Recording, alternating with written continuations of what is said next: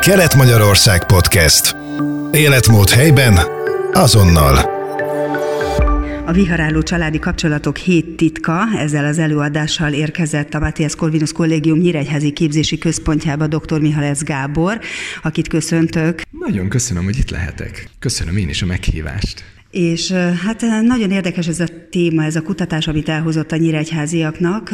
Talán én onnan indulnék ki, hogy a könyve, amit megírt, az a viharálló szerelemről szól. Aztán sokat beszélt a viharálló párkapcsolatokról, és az jutott eszem, hogy a viharálló családi kapcsolatok, ez egy picit tágabb fogalom.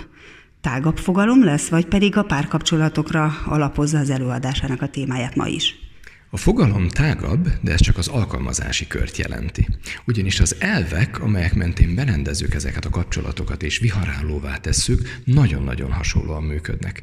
Ezeket az elveket pedig a COVID alatt sikerült azonosítanunk, amikor nagyon rövid idő alatt az egész világ gyakorlatilag ugyanannak a nyomásnak a hatása alá került, és hamar kiviláglott, hogy vannak párok, vannak kapcsolatok, családok, akik úgy reagálnak erre a nyomásra, hogy továbbra is fejlődő pályán maradnak, nagyon szépen épülnek tovább, tovább, és köszönjük szépen, jól vannak igazából a nyomás ellenére is, miközben vannak párok, családok, akik elindulnak lefelé a lejtőn.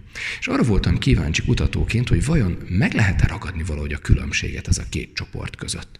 Annyira jó volna, hogyha sikerülne megtudnunk, hogy mit tudnak azok, akik felfelé ívelnek a nyomás alatt is, amit a lefelé ívelők nem tudnak, és ha ez sikerülne kiderítenünk, akár pontokba foglalni, diagramokban rögzíthetővé tenni, akkor igazából csak Ctrl-C, Ctrl Ctrl-V átültethetjük a saját életünkbe. És valójában ezt kínálom ebben a kutatásban.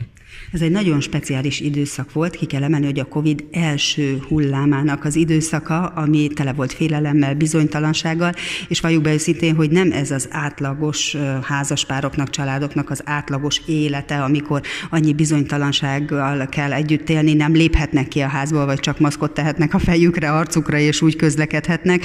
Egészen megváltozott akkor körülöttük a világ meg. Nem lehet-e, hogy az egyébként jól működő családok, házaspárok, párkapcsolatok is megsínylették ezt az időszakot? Minden kapcsolat valahol szenvedett ennek a, a bizonytalanságától, hiszen a szorongás azért ott volt.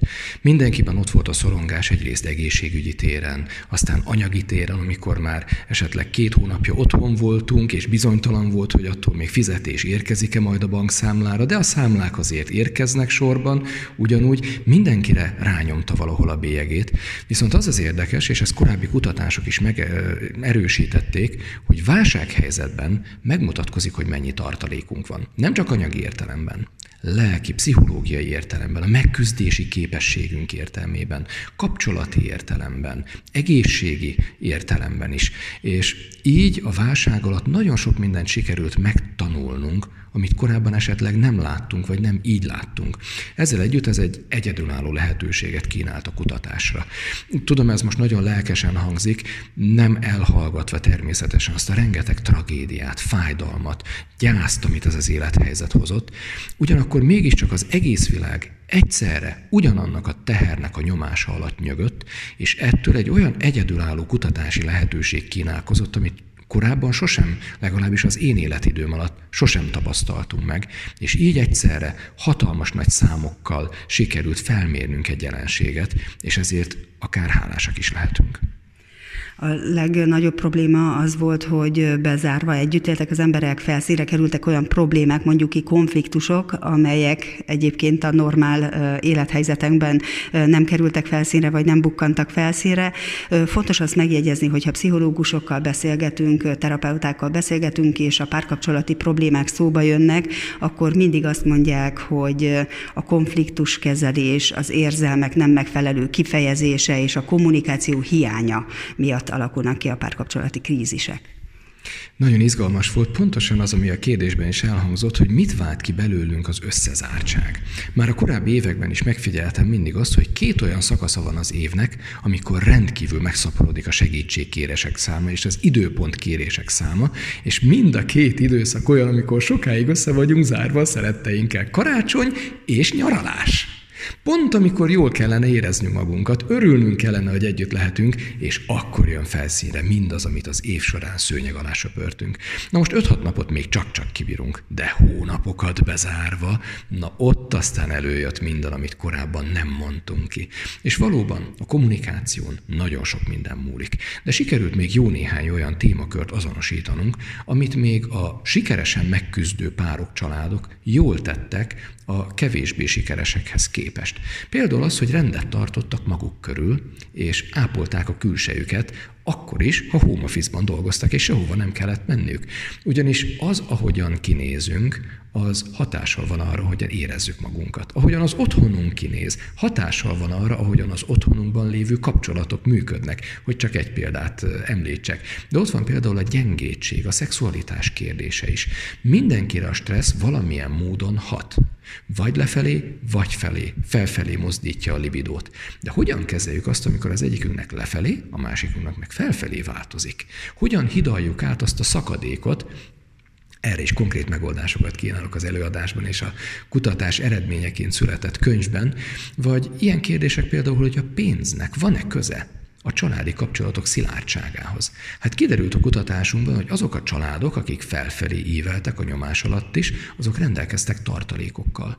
Azok a családok, akik lefelé indultak, nem rendelkeztek tartalékokkal, és emellé még két kísérő jelenség nagyon hamar megjelent.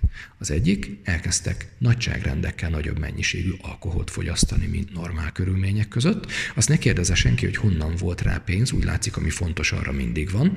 A másik kísérő jelenség előbb vagy utóbb elkezdődött a fizikai bántalmazás ezekben a családokban. Tehát nagyon érdekes, hogy mi korábban úgy tanultuk, és én is ezen nőttem fel, hogy fiam, a pénz nem boldogít, tanuld meg, de úgy látszik, hogy a boldogsághoz mégiscsak szükség van pénzre is sok minden más mellett vagy valamennyi pénzre mindenképpen.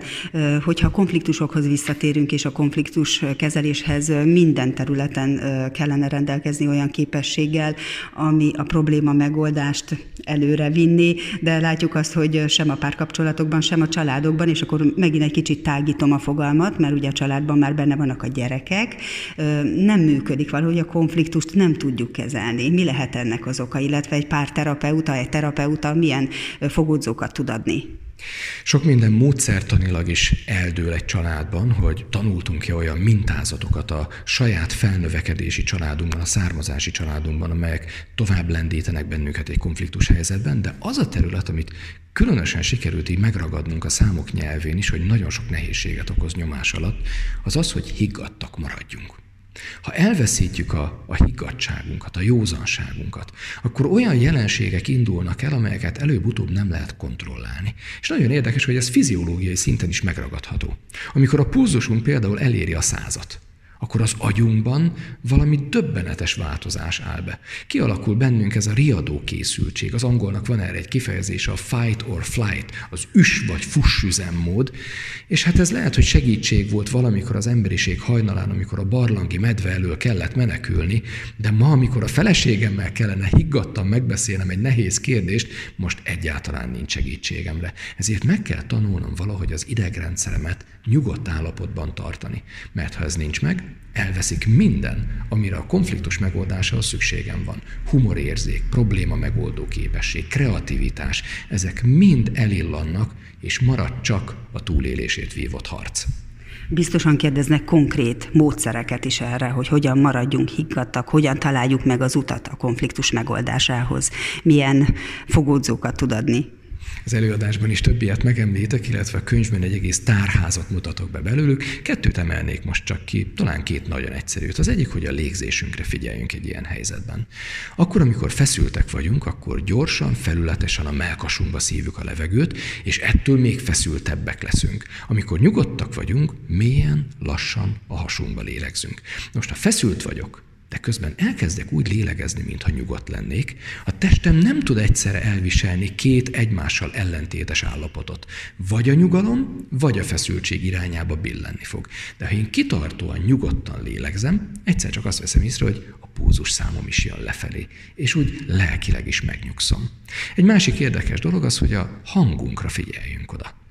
Nagyon sok embernek, többek között nekem is, amikor feszült, ideges, akkor a hangja megváltozik. Én tudom magamról sokkal hadarósabb leszek, gyorsabban kezdek el beszélni, magasabb hangtartományban beszélek, és hangosabban, amikor feszült vagyok. Ezért, ha ezt érzem magamon, akkor tudatosan, szándékosan lejjebb veszek. Mélyebben beszélek, lassabban beszélek, és halkabban. És miközben ezt teszem, én is kezdek megnyugodni, de a másik fél is, mert hogy egy suttogó emberrel szemben nem lehet kiabálva vitát nyerni, mert nem hallja, hogy mit mondok, így mindannyian jövünk lefelé a plafonról. És ez működik? Tényleg működik? Ez tényleg működik, de egy dologra nagyon figyeljünk oda. Semmi cinizmus ne legyen benne. Elkövethetjük könnyen azt a hibát, hogy ebből a nagyon nyugodt és kontrollált hangból az sugárzik a másik felé, hogy látod, drágám, én tudok nyugodtan beszélni, nem úgy, mint egyesek itt közöttünk. Na ennél a pillanatnál elveszítettük a csatát. Ön szerint a mai házas párok, most teljesen mindegy, hogy hány évesek, beszélgetnek-e egymással eleget? túlságosan keveset. Eleget biztosan nem. Beszélgetnek, de minél több év telik el ebben a kapcsolatban, annál inkább megfigyelhető, hogy a beszélgetés az így leszűkül az operatív teendőkre. Ki megy el a számlát befizetni, ki megy el a szülői értekezletre, ellenőrizted a gyerek háziát, igen, kicserélted már a téli gumit nyárira, igen, meg volt, nem, nem volt, meg nem értre a szerelő. Nagyjából ennyiben kimerül, de hogy mit élek meg ott belül? Mik a vágyaim? Mit szeretnék még elérni a következő években? És mi az, amiről te álmodsz, és, és ha mondjuk a pénz nem lenne akadály, akkor holnap már megvalósítanád? Ilyen beszélgetésekre is óriási szükségünk van ahhoz, hogy közel érezzük magunkat egymáshoz. Ugyanis a kapcsolat lényege az az, hogy érezzem, hogy valakinek a kizárólagos figyelmét élvezem. És amit egyszer mondok, odafigyelt rá, meghallotta, legközelebb ezt használta, például amikor a szülinapon van és ajándékot kell választani, akkor eszébe jut az, amikor a kirakat előtt azt mondta, hogy ú, de jól néz ki az az öltöny. Vagy csak egy példát említsek a sok közül. Valahol azt olvastam önről, hogy nem kedveli az ezotériát. Miért? Ó, ez egy nagyon konfrontatív kérdés. Azért van e, problémám az ezotériával, mert az ezotéria abban a hitben ringat bennünket, hogy mindent megtehetünk, ami belülről fakad. És ettől a hittől vezérelve láttam már azt, ahogyan emberek álmokfutást rendeztek, és tönkretették az életüket. Az ezotériának sokszor a a meghatározása is ez. A szó egyébként egy görög szó azt jelenti, hogy belülről fakadó. Nincsenek külső objektív tényezők, hanem ami nekem jó ott belül, az jó. Na most egy kapcsolatban nem mindig jó az, ami belülről fakad. Ha csak azt tennénk mindig, ami érzelemből, ösztönből jön, hát legyünk őszinték, és tegyük a kezünket a szívünkre. Melyik szülő nem gondolta azt, hogy egyszer úgy szabadságra menne mondjuk a gyerekeitől egy pár évre? Ha mindent megtennénk, ami ösztönből jön, katasztrófába torkolna.